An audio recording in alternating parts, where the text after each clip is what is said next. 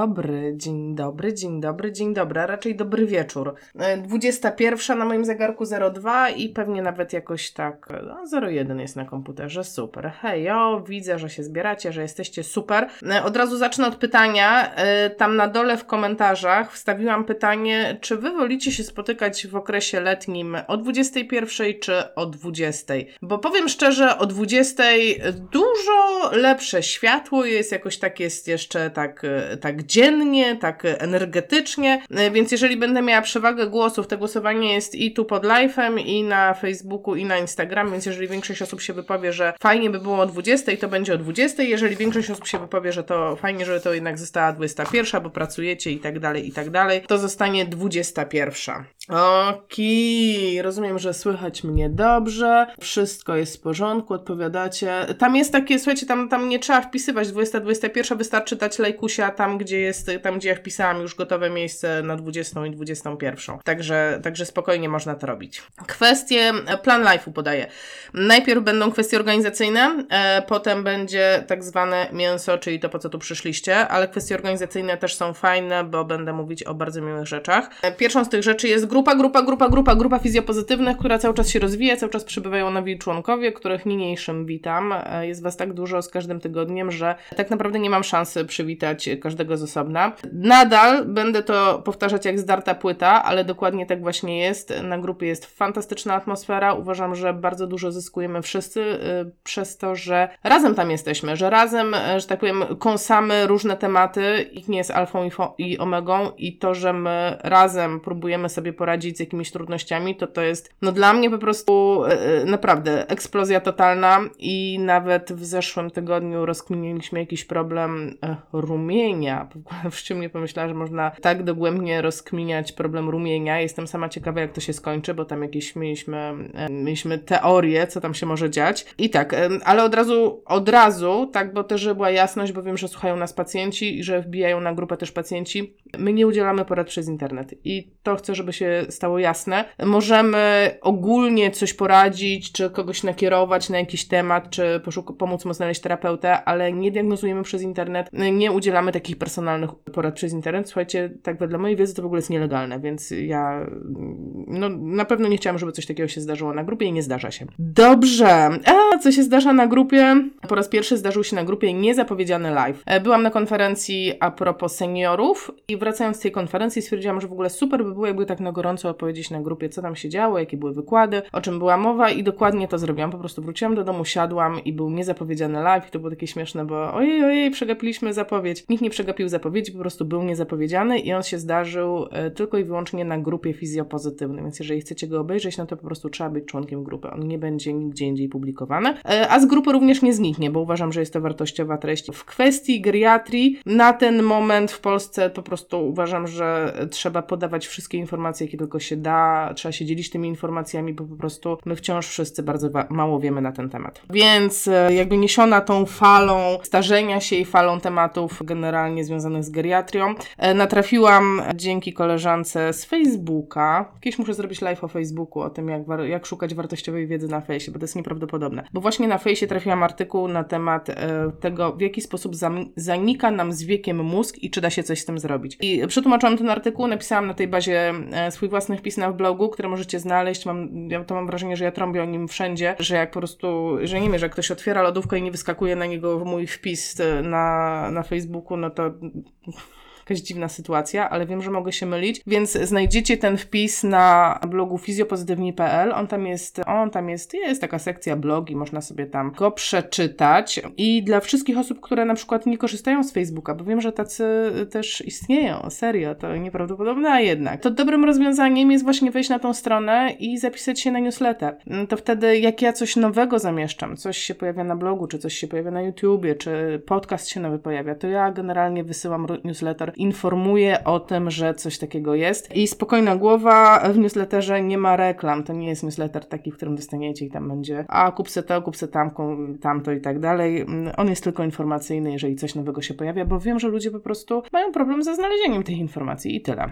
Wymarzyłam sobie taką rzecz, że chciałabym przestać pracować tylko i wyłącznie sama. przestać samodzielnie prowadzić szkolenia i zacząć organizować team ludzi, którzy czują wewnętrznie, że są tacy jak ja, czyli kręci ich uczenie innych, kręci ich praca szkoleniowca, kręci ich dzielenie się wiedzą i tak to jest w życiu. Powiem Wam, że jak coś na nad czymś zaczynacie myśleć, czegoś zaczynacie pragnąć, gdzieś to zaczyna się mielić w głowie, no to życie samo podsyła okazję i tak jest dokładnie w tym momencie, więc zbieram team osób zainteresowanych pracą ze mną w charakterze instruktora. Wymagania na ten moment mam tylko takie, że osoba musi mieć doświadczenie w przesadzeniu, transferach pacjentów, w opiece nad pacjentem w obrębie łóżka, przenoszeniu go z łóżka na wózek w różnych konfiguracjach. To są moje jedyne wymagania.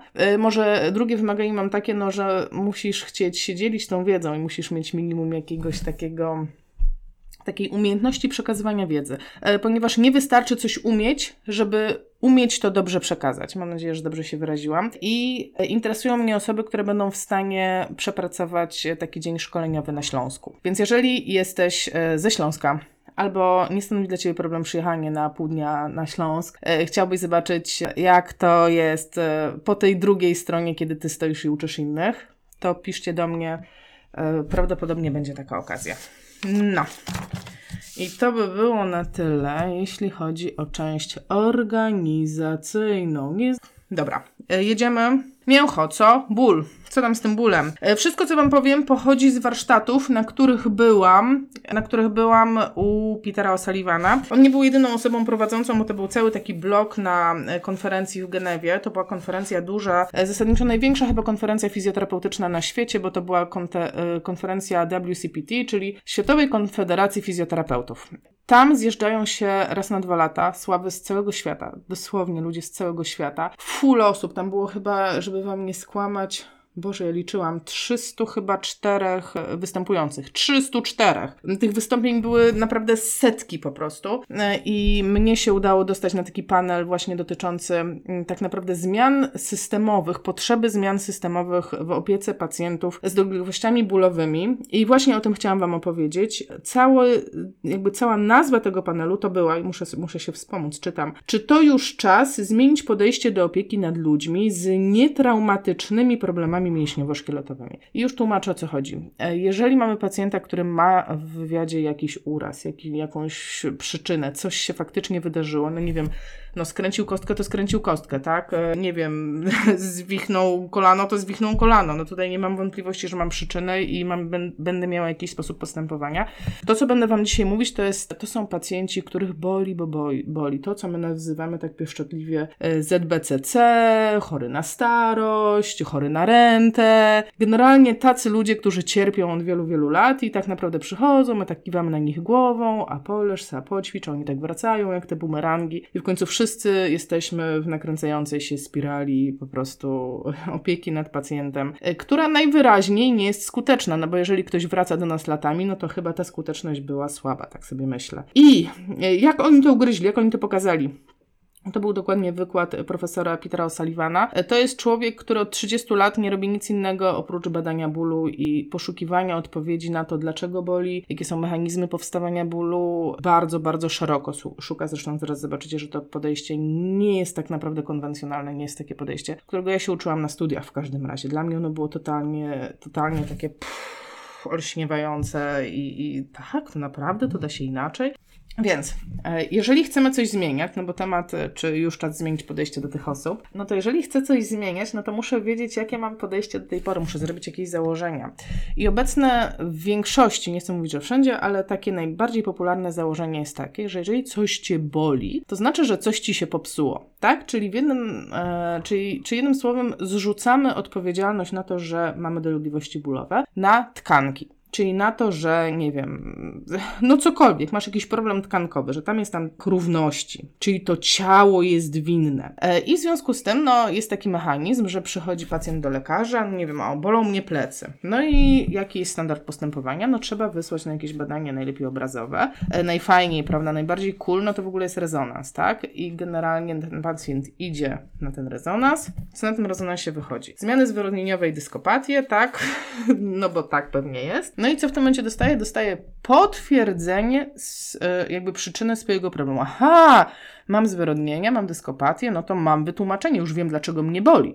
No i pyta się, no czy da się cofnąć te zwyrodnienia? No zwyrodnień nie da się cofnąć, a dyskopatię da się cofnąć. No jeden powie, że tak, drugi powie, że nie. Nie będę w tej chwili wchodzić w te tematy, bo nie to, jakby nie to jest celem naszego spotkania. Ale teraz chciałam Wam dać taką garść informacji, takich garść faktów na temat badań obrazowych i na temat, nazwijmy to tak, anomalii anatomicznych u osób, które nie mają żadnych absolutnie dolegliwości, czyli u osób bez objawowych, innymi słowy osób zdrowych. Będę się posiłkować karteczkami, bo zaraz mnie pociągniecie do odpowiedzialności. Jestem pewna, że są osoby, które powiedzą, a, a skąd masz te dane, a ja tutaj cyk karteczkę i sobie zczytasz i se sprawdzisz te dane. E, dobra, e, jeśli chodzi o badania poszczególnych stawów, jeśli chodzi o bark, dziewięćdziesiąt sześć procent Bada, badanych osób, podkreślam, bezobjawowych ma zmiany różnego rodzaju w barku. dziewięćdziesiąt sześć procent osób to jest, kurde, no to jest, no to jest prawie sto procent, tak? Prawie każdy z nas ma jakieś zmiany w barku. Dalej, jeśli chodzi o biodro, nie jest dużo lepiej, bo jeśli chodzi o biodro, siedemdziesiąt trzy procent bezobjawowych osób ma zmiany w obrębie stawu biodrowego różnego rodzaju. Już nie będziemy wnikać w to, czy to jest obrąbek, jakie tam są maziówki, nie maziówki. siedemdziesiąt trzy procent ma jakieś zmiany. Dalej, szyja. Moja ulubiona. Nie, ulubiony będzie dalej. Szyja. osiemdziesiąt siedem procent, osiemdziesiąt siedem przecinek sześć procent badanych yy, ma dyskopatię, a jeżeli mówimy o grupie dwudziestolatków, to siedemdziesiąt sześć procent, tak? Czyli jeżeli nawet masz, e, większość osób ma jakieś zmiany o charakterze dyskopatii w obrębie odcinka szyjnego, tak? Zostawmy to w ten sposób. Bezobjawowych. Cały czas pamiętajcie, mówimy o bezobjawowych osobach. Mój ulubiony, lędźwień. Śmieszek jest, żeby nie było, że mnie trafiła na medyczne żarciki za chwilę, yy, że Aśka nie zna anatomii. Jest taki żarcik, słuchajcie. Jak tam jest? dziewięćdziesiąt sześć procent osiemdziesięciolatków i osiemdziesiąt procent osiemdziesięciolatków ma zmiany zwyrodnieniowe w obrazie albo ma dyskopatię. Z dwudziestolatkami no to macie odpowiednio yy, liczby trzydzieści siedem i trzydzieści procent, czyli jedna trzecia dwudziestolatków ma zmianę o charakterze yy, albo zwyrodnieniowym, albo dyskopatię, albo pewnie miks tych obydwu. I ostatnie badanie, tak po prostu, żeby wiedzieć, w jakim się poruszamy temacie. Badali kolana u koszykarzy, zmiany u kolana, w kolanach u koszykarzy, podkreślam, bezobjawowe i wyszło ich, że sto procent koszykarzy miało zmiany w stawach kolanowych, co najmniej jedną. A zmiany były różne, ja sobie zapisałam, jakie to były zmiany, tam były jakieś fajne zmiany. A to mieli porwane łąkotki, a to uszkodzone chrząstki, albo obrzęk szpiku, o mój ulubiony, albo tendinopatię. To wszystko powychodziło u sportowców, którzy normalnie grają i nie mają z tym żadnych problemów. Także e, chciałam Wam w ten sposób tak jakby pokazać konkretnie, a po to pokazuję te badania, żebyście potem sobie to spisali, żebyście mieli czym rozmawiać z innymi osobami, jak będziecie dyskutować. Chodzi o to, że zmiany strukturalne nie muszą, a wręcz badania pokazują, że w większości nie powodują dolegliwości bólowych. Za to mogą bardzo egzotycznie i seksownie brzmieć, jak na przykład obrzęk szpiku, czy coś, co mnie osobiście dotyczyło. Ja mu z krzesła nie spadłam, jak usłyszałam tą diagnozę na studiach, po zrobieniu sobie mojego pierwszego w życiu rentgenu pleców i prowadzący tak spojrzał, no, jałowa martwica kości. Seriously? Jałowa martwica kości? No i dokładnie właśnie to przeszłam w dzieciństwie. Zresztą jak co druga osoba, pewnie nie wiem, nie znam statystyk, ale myślę, że tak jak tu jesteście, to trochę z Was Shermana ma w wywiadzie. No dobra, to skoro już wiemy, gdzie na pewno nie szukać przyczyn, tych przewlekłych dolegliwości bólowych, tych, e, tych przyczyn, tych zespołów Z B C C, to kto nie wie, co to jest zespół Z B C C, to musicie sobie, w komentarzach musicie sobie wyjaśnić. Ktoś na pewno wie. No to gdzie szukać tych przyczyn? I znowu, mamy badania na ten temat. Ja znowu Wam tak, nie, nie spisałam sobie już ładnie na karteczce tych.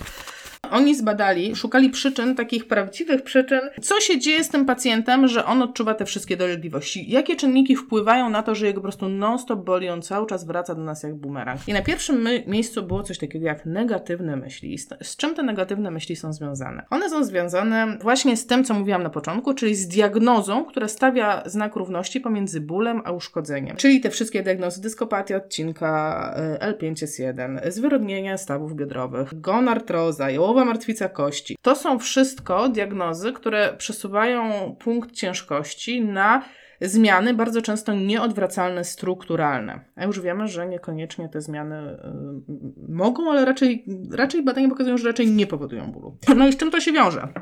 Skoro mam taką diagnozę, no to mam jakieś konsekwencje tej diagnozy. Jeżeli mam zwyrodnienie dysków, tak, no to raczej pewnie ono się nie cofnie. No to jeżeli ono się nie cofnie, no to gdzie ja jestem? Ja jestem na równi pochyłej ku niepełnosprawności. I zaczynam postrzegać siebie samą jako osobę, no, dążącą ku niepełnosprawności, czyli raczej lepiej to już w życiu nie będzie, bo zmiany zwyrodnieniowe się nie cofną. Jeżeli w wieku trzydziestu lat mam kręgosłup osiemdziesięciolatki, jak na przykład mła, no to naprawdę już lepiej nie będzie. Więc mamy te konsekwencje, które są konsekwencjami w kierunku negatywnym, czyli dążymy do niepełnosprawności. Trzecią rzeczą, która jest związana z konsekwencjami, jest czas. Po pierwsze, nie wiem, czy mi się poprawi, nie wiem, kiedy mi się poprawi, więc tak podejrzewam, no jeżeli to jest zmiana zwyrodnieniowa, to chyba to się nigdy nie poprawi. Tak żyją nasi pacjenci. No przecież to się nie cofnie. Czyli nie dość, że będę niepełnosprawny, to nigdy mi się to nie poprawi. No i ostatnia rzecz, na którą jestem po prostu już wyczulona e, nieprawdopodobnie. Odpowiedzialność za leczenie. Jeżeli odpowiedzialność za leczenie, jej ciężar leży na osobie, na białym personelu, na nas, na fizjoterapeutach, na lekarzach, na osobach tych z zewnątrz, no to już pomijam to, że pacjent nie bierze tej odpowiedzialności, to jest zupełnie inna historia, ale on traci kontrolę nad własnym ciałem i nad własnym życiem. Czyli ma już po prostu wszystko do kupy. Kiepska diagnoza, słabe prognozy na przyszłość, lepiej już nie będzie. No i pan doktor powiedział, że muszę zrobić to, to i to i to, a w ogóle to najlepiej przyzwyczaić się do bólu. Znacie taką diagnozę? Proszę się przyzwyczaić do bólu. Taką konsultację w wielu zawodach, nie chcę, nie, nie chcę tego zwalać tylko na inną grupę medyczną, bo uderzmy się w piersi, my też nie jesteśmy święci. Więc takie podejście obciąża i pacjenta, i obciąża mnie prowadzącą tego pacjenta, bo ja muszę wziąć odpowiedzialność za jego niepowodzenia, za to, że on ciągle wraca i wiem o tym, nawet dzisiaj rozmawiałam z jednym z dobrych znajomych fizjo, który powiedział, wiesz co, ja nie mogę się tego pozbyć, ja cały czas mam wrażenie, że właśnie ja im powinienem pomóc, że ja powinienem coś zrobić i cały czas słyszałam to, ja, ja, ja powinienem i gdzie jest ten pacjent, tak? Gdzie jest ten pacjent w kontekście odpowiedzialności, gdzie jest ten pacjent w kontekście kontroli nad swoim własnym życiem, czyli nad byciem pełnowartościową jednostką. Dobrze. Dalej, to są te takie myśli. Drugą rzeczą, drugą składową tych problemów jest poczucie u pacjentów, poczucie potrzeby odbywania pasywnych procedur, czyli o kurde, bolą mnie plecy, chyba muszę pójść do kogoś, że mnie nastawił. O kurde, spięło mi tutaj kark, to muszę pójść na masaż. Czyli znowu, po pierwsze przerzucenie odpowiedzialności na kogoś innego, a po drugie poleganie na procedurach pasywnych, które tak do końca no nie są, nie chcę powiedzieć, nie są skuteczne, tak? Nie chcę szefować takimi, takimi rzeczami, ale generalnie procedury pasywne nie są rozwiązaniem na długotrwały ból. I co taki pacjent też słyszy od medyków? No, proszę odpocząć, proszę chronić to miejsce, proszę nie przeciążać, trzeba unikać teraz różnych obciążających sytuacji. Więc to wszystko buduje w tym pacjencie poczucie, no tak, no rzeczywiście, no to już lepiej nie będzie, no to trzeba się zawinąć w prześcieradło i nie wiem, zacząć toczyć w kierunku cmentarza, bo naprawdę no już to, to cud, cud, że ja chodzę. I teraz powiedzcie mi, ile razy słyszeliście taką, taką frazę, no to jest cud, że ja chodzę. Na przykład od kogoś, ja słyszałam to już, słyszę, nie, nie policzę ile razy, ale od osób, które nie wiem, mają pięć stopni skoliozy, no to cud, że chodzę. Zwyrodnienie stawów biodrowych, brakuje pięć stopni wyprostu w biodrze. No to cud, że ja chodzę. Negatywne emocje. Czyli lęk przed bólem i taka, taka rozpaść, takie poczucie bezradności. Jeżeli coś mnie bol, boli i ten ból cały czas nawraca, czyli to, co mi robią jest skuteczne tylko na chwilę, czyli de facto jest nieskuteczne, no to ja cały czas żyję w poczuciu, kurde, no jest beznadziejna, beznadzieja. No mam nadzieję, że jak najdłużej tym razem pociągnę po tej serii, nie wiem, masaży czy tego, co tam miałem.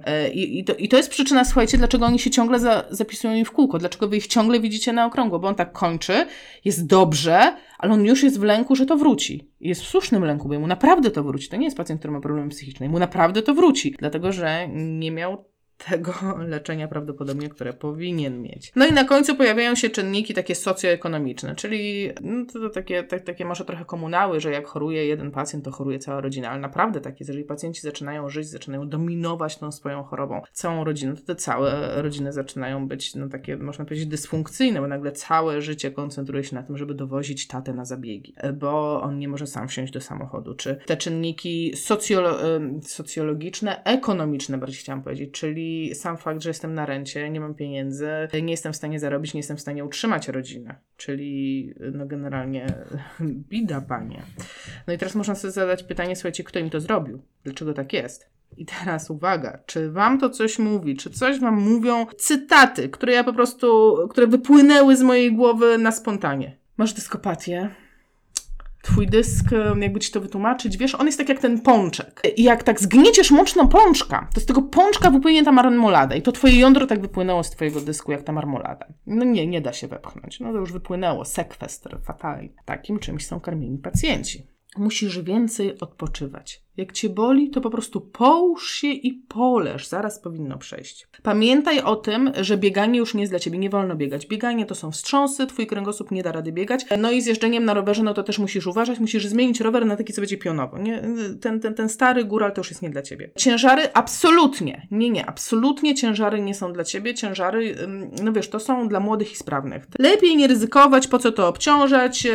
Zrób sobie tam, nie wiem, pięć brzuszków. No, brzuszki, no bo trzeba pracować nad core, tak? Jeden z moich ulubionych koncept, konceptów. Poprawmy im core, core, wzmocnijmy ich, bo to pewnie im pomoże. I absolutnie mój faworyt po prostu, który wygrywa wszystko w przedbiegach. Nie wolno się schylać. Schylanie jest B.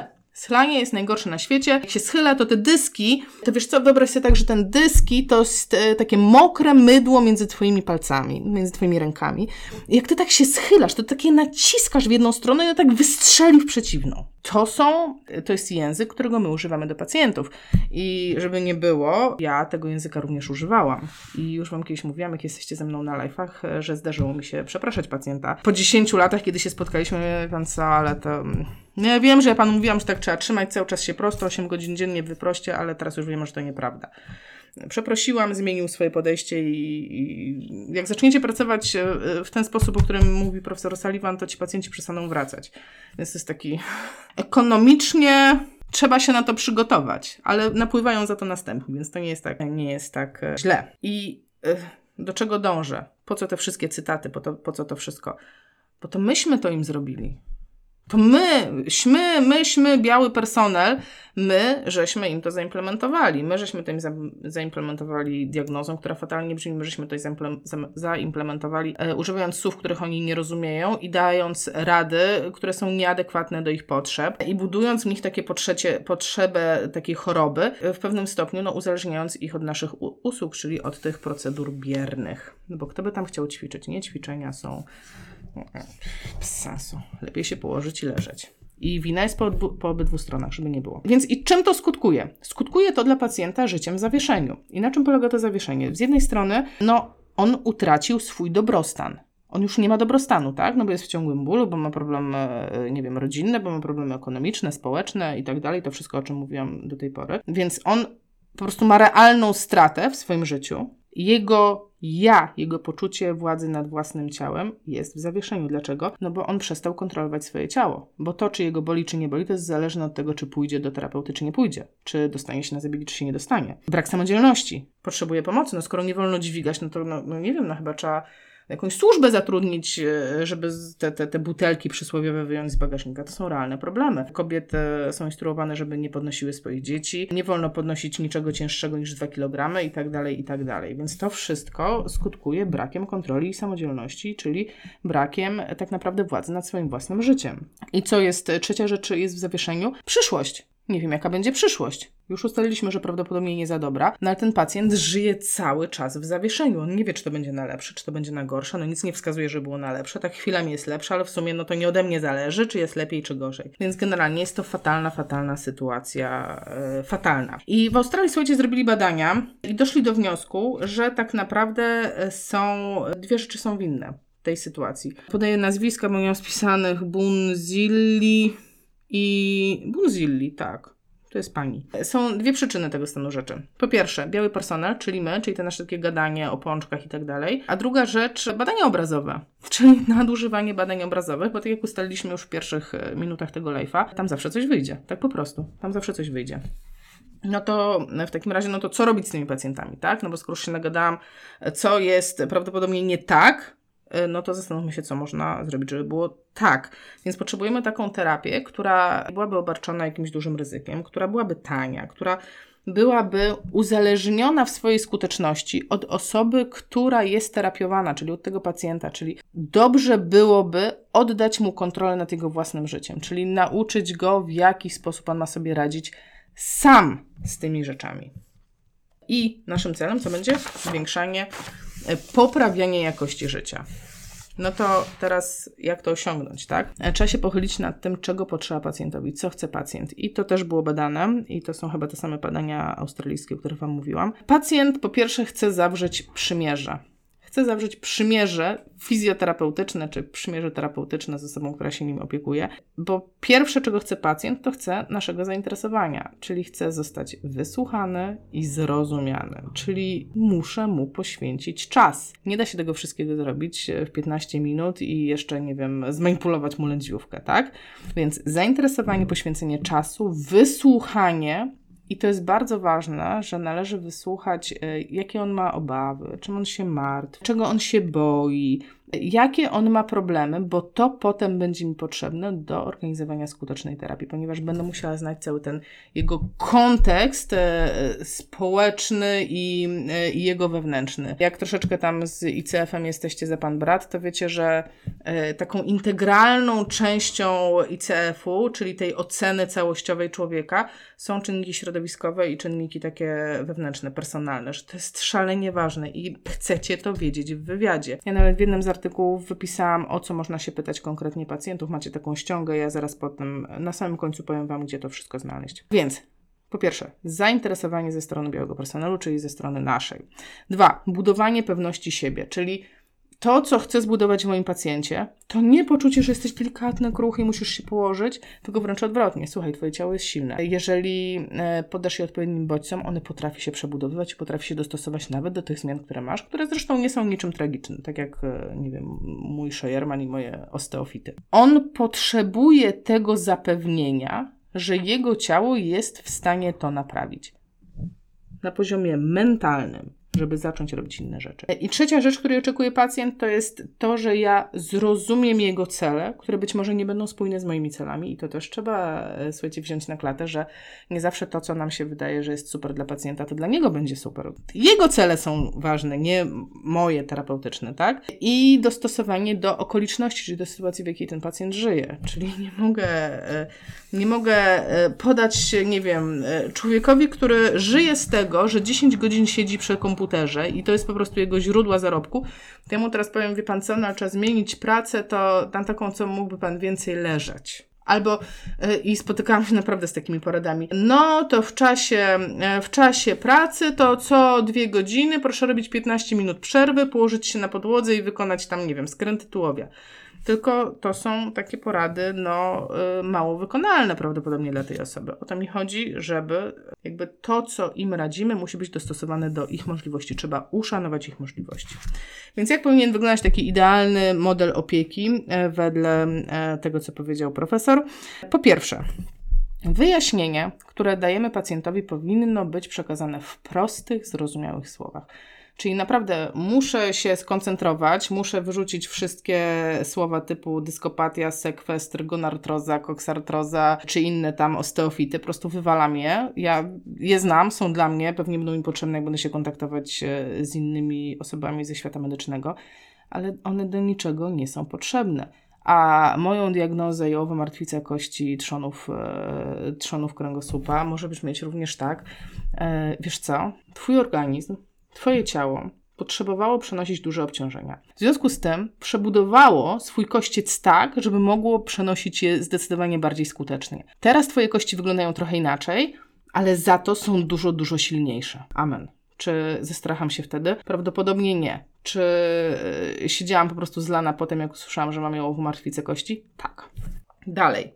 Jak wyjaśniliśmy w prostych słowach, co mu jest, to muszę nakreślić plan długoterminowy. Czyli muszę mieć takie, taką jakąś wyobraźnię, co ten pacjent ma osiągnąć w długoterminowym dystansie, jaki jest jego długoterminowy cel i muszę w tym celu, w osiąganiu tych celów uwzględnić to, jakie on ma możliwości, gdzie on żyje, jakie ma, jaki ma potencjał, ile on ma czasu. Eee, wszystko to, z czym się z czym się będzie spotykał na co dzień. Bardzo e, uważam wartościowe jest, jeżeli potrafimy podać pacjentowi jakieś źródła. Jednym z przyczyn, dla których ja robię bloga, nagrywam te wszystkie rzeczy na YouTube i tak dalej, zawsze fizjoterapeuci są pierwszą linią mojego zainteresowania, ale wiem o tym, że dociekliwi pacjenci również szukają w naszych, e, w naszych zasobach wiedzy, ponieważ ciężko jest znaleźć rzetelną wiedzę, która jest podana prostymi słowami, a wydaje mi się, że właśnie dokładnie to robię. Zresztą piszecie mi to wielokrotnie, nawet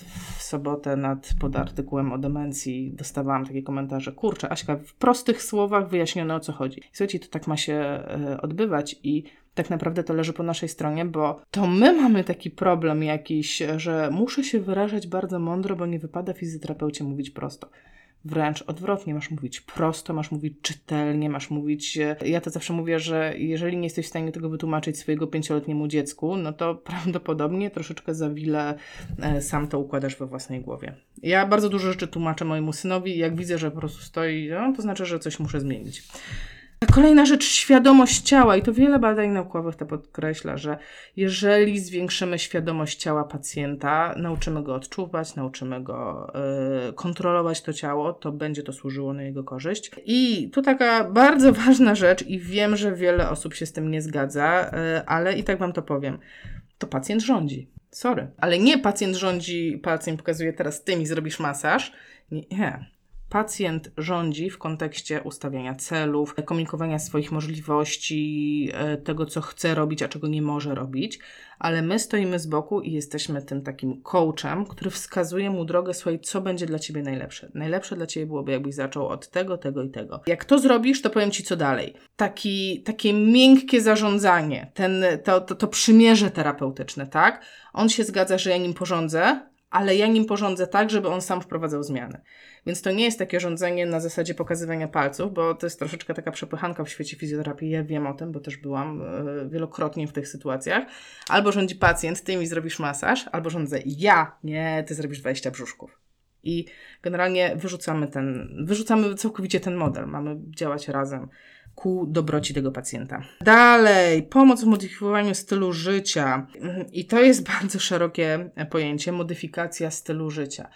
No, ale właśnie to muszą zrobić nasi pacjenci, bo skoro mają wielokrotnie ten sam problem, to znaczy, że w ich życiu coś jest nie tak, no i trzeba to zidentyfikować i pomóc im to zmienić. Do tego, żeby to zrobić, no to trzeba wypełnić ten punkt pierwszy, o którym Wam mówiłam, wysłuchać tej osoby. Wysłuchać. Dalej, zaangażować rodzinę. I to też jest ważne i ja wielokrotnie tak trochę takie, taką, takie śmiechawki sobie robię, ale, ale rzeczywiście komunikuję to moim pacjentom, że jak trzeba, to ja wypiszę zaświadczenie dla żony, co tam by, nie wiem, dobrze by było, żebyście chodzili na spacery. Mogę wypisać zaświadczenie, to będziecie codziennie pół godziny, to będzie już z przykazania takiego. No. To, co, to są takie ogólne rzeczy. Jeżeli chcecie więcej się dowiedzieć na ten temat, na temat metod postępowania, to jest cały artykuł na ten temat i zaraz ja go tutaj sobie chyba... Tak, to jest to. E, możecie sobie zrobić screena, e, bo w tym artykule są wypisane wszystkie tak naprawdę standardy postępowania, jak powinno wyglądać postępowanie w tych dolegliwościach bólowych, e, na co zwrócić uwagę, czego dawać tylko troszkę, czego dawać trochę więcej. E, I również tam są ujęte te procedury bierne, które nie to, że wyrzucamy ich do kosza, że nagle wrzucam całą terapię manualną do kosza. Nie, nie. Ja to wszystko używam, ale przenoszę ciężar tej terapii yy, jednak na działanie własne pacjenta, czyli wszystko, co zrobię moimi rękami jest przygotowaniem go do działania, do tego, co będzie sam robił, do tego, co będzie wdrażał w życiu. Równocześnie obiecałam, że powiem, już Wam powiem, na stronie fizjopozytywni kropka pe el tam znajdziecie taki, w blogu znajdziecie trzy artykuły, które się nazywają Dlaczego boli? Dlaczego boli jeden, dlaczego boli dwa i dlaczego boli trzy? To są artykuły również pisane na podstawie prac profesora O'Sullivana, na podstawie prac Davida Butlera i Lorimera Moseleya. To są takie, to są osoby wszystkie, które po prostu zjadły zęby na badaniu bólu. Więc polecam Wam te artykuły o bólu. Jest na YouTubie moim, Joanna Tokarska, fizjopozytywnie. Na YouTubie macie taki film, który jest najmniej oglądanym filmem. Fenomen centralnej sensytyzacji i on wyjaśnia troszeczkę te mechanizmy, co się dzieje z tym pacjentem, że jego tak rzeczywiście boli i czy on jest świrnięty, czy nie jest świrnięty. Już mówię od razu, nie jest świrnięty. To jest, to jest normalny mechanizm, który po prostu zdarza się w naszym układzie nerwowym i trzeba mieć tego świadomość. Także mamy filmy na YouTube. A, no i mamy film na YouTube, który jest zapisem live'u i to był fajny bardzo live. Bardzo go lubię, bo był taki emocjonalny, był mój, a był właśnie w temacie bólu. Ja się nazywa Co robi fizjoterapeuta, jak boli? Bo to jakby studium przypadku, yy, które Wam opisuje moje własne yy, bóle szyi. Okej, okay, właśnie gadałam, czterdzieści cztery minuty, ja Cię kręcę, znowu popłynęłam. Ale przeczytam sobie, przeczytam sobie komentarze, już widzę, że jest dobrze. Oh my god! Oj, oj, oj, ale dużo. Tak krzyczę, bo bardzo, bardzo dużo. Ja też chętnie dowiem, bo same kryteria kwalifikacyjne schorzenia zmieniły się przez lata. Na Wikipedii na przykład wiszą rzeczy, o których już się wycofano, opierały się na istnieniu konkretnego rozkładu punktów spustowych. A to chyba był komentarz do jakichś... To fajnie Maciek napisał, że to, co uczyli nas na studiach, to, że nociceptory odpowiadają za odczuwanie bólu. Jest to tylko część prawdy, tak? No bo wiemy, że mamy te nagie zakończenia nerwowe, czyli właśnie nociceptory, które odpowiadają za ból, ale to, co się dzieje potem wyżej, jak już ten impuls trafi do mózgu, to jest konkret, kompletny kosmos, bo nie mamy jednego centrum odpowiedzialnego za ból. Nie ma coś takiego, że mam ośrodek bólu w mózgu. Tych ośrodków się po prostu zapala w tym momencie, jak cierpię milion pięćset, sto dziewięćset i to jest śmieszne. Znaczy śmieszne, to tak jest, bo były takie badania. I to jest wszystko opisane w tych artykułach, o których Wam mówiłam na blogu, że te same ośrodki zapalają się, kiedy cierpię fizycznie, ktoś mi robi, nie wiem, ktoś mnie szczypie, czy podpala, nie wiem, czymkolwiek. I dokładnie te same ośrodki się odpalają, kiedy cierpię yy, psychicznie, kiedy ktoś wyrządził mi krzywdę, kiedy ktoś mnie doprowadził mnie do płaczu, kiedy po prostu ktoś mi wyrządził mi emocjonalną krzywdę. Dobrze. Moi drodzy, jeżeli nie macie więcej pytań, uwag, to ja jeszcze pewnie i tak po live'ie podpowiadam na te komentarze, bo mnie się one nie układają w drzewko, tylko one jadą mm, hurtem. Dobrze. Okej. Okay. To słuchajcie, sprawdzam w takim razie, jak wyjdzie ankieta, więc nie powiem, jak będziemy w przyszłym tygodniu się widzieli, czy o dwudziestej, czy o dwudziestej pierwszej. Tak jak zagłosujecie, tak będzie. Jeżeli uważacie, że ten live był pomocny, że wnosi coś w temacie bólu, udostępnijcie go, prześlijcie go swoim znajomym. To nie jest wiedza, którą, która jest powszechna, tak po prostu i naprawdę trzeba się nią dzielić. To jest taka rzecz i ostatnia rzecz. Tutaj na dole, jak wejdziecie sobie na Fizję Pozytywnych, to znajdziecie taki e, przycisk recenzje. Jeżeli uważacie, że to, co robię, jest e, użyteczne, możecie mi napisać recenzję. Możecie mnie pochwalić, co bardzo mi pomoże budować potem moją społeczność jako jeszcze większą. A tymczasem mua, spokojnej nocy i do poniedziałku.